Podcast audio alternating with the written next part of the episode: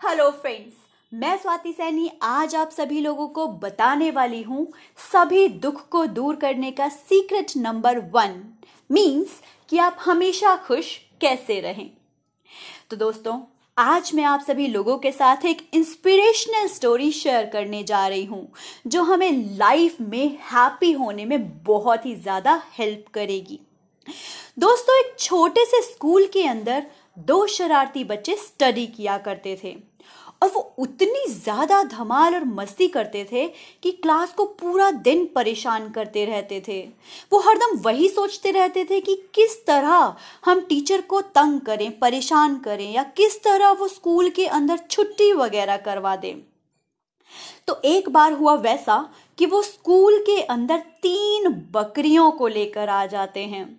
और दोस्तों, मज़े की बात यह है कि वो उन तीनों बकरियों के ऊपर नंबर लिखते हैं।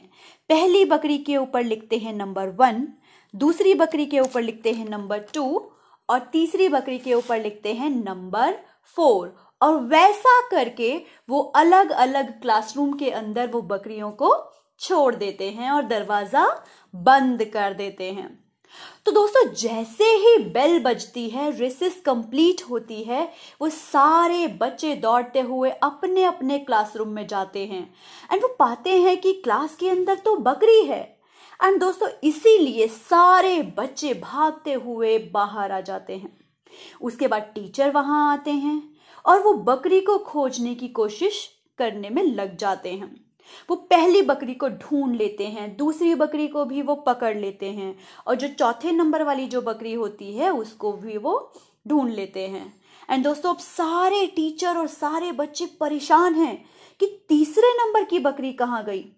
एंड दोस्तों, वो तीन बकरियाँ, पहले नंबर की बकरी, दूसरे नंबर की बकरी और चौथे नंबर की बकरी को वो क्लास के बाहर उन्होंने निकाल दिया था।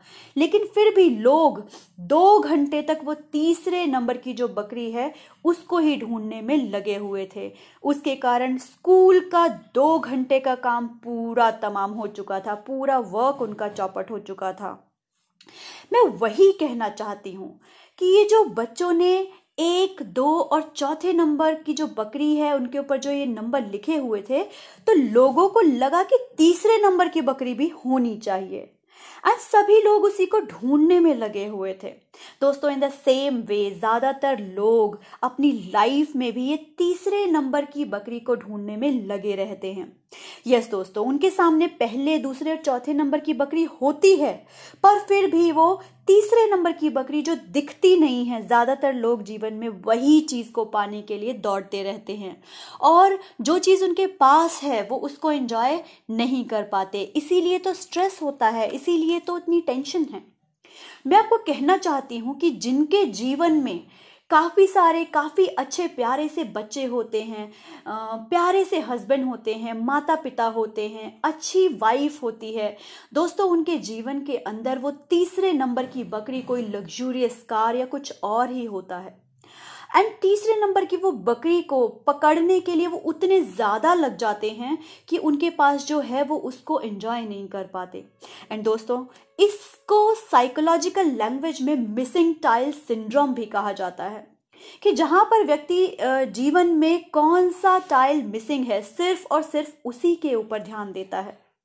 फ्रेंड जैसे वाइट बोर्ड होता है और उसके ऊपर हमारी नज़र नहीं जाती, पर अगर हम बीच में ब्लैक डॉट लगा देते हैं तो उसके ऊपर हमारी नज़र एकदम चली जाती है, जो कि शायद थ्री परसेंट से भी कम की डेंसिटी रखता है।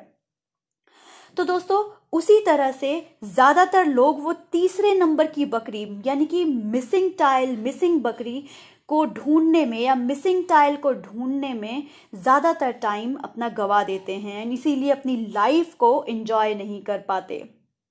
तो दोस्तों आप अपने जीवन में जो भी चीज़ आपके पास है, जो प्रेजेंट में आपके पास चीज़ें हैं, उनको अप्रिशिएट करें, उनको एंजॉय करें। ऐसा नहीं कि जो चीज़ आपके पास नहीं है, उसको पाने की कोशिश ना करें। पर उसको पाने के लिए इतने ना लग जाएँ कि जो आपके पास चीज़ें अवेलेबल हैं, उनको आप इंजॉय ना कर पाए। तो आप अपनी लाइफ में चीज़ों को एंजॉय करें हैप्पी लाइफ को एंजॉय करें। ऐसी हमारी शुभकामनाएँ हैं। धन्यवाद।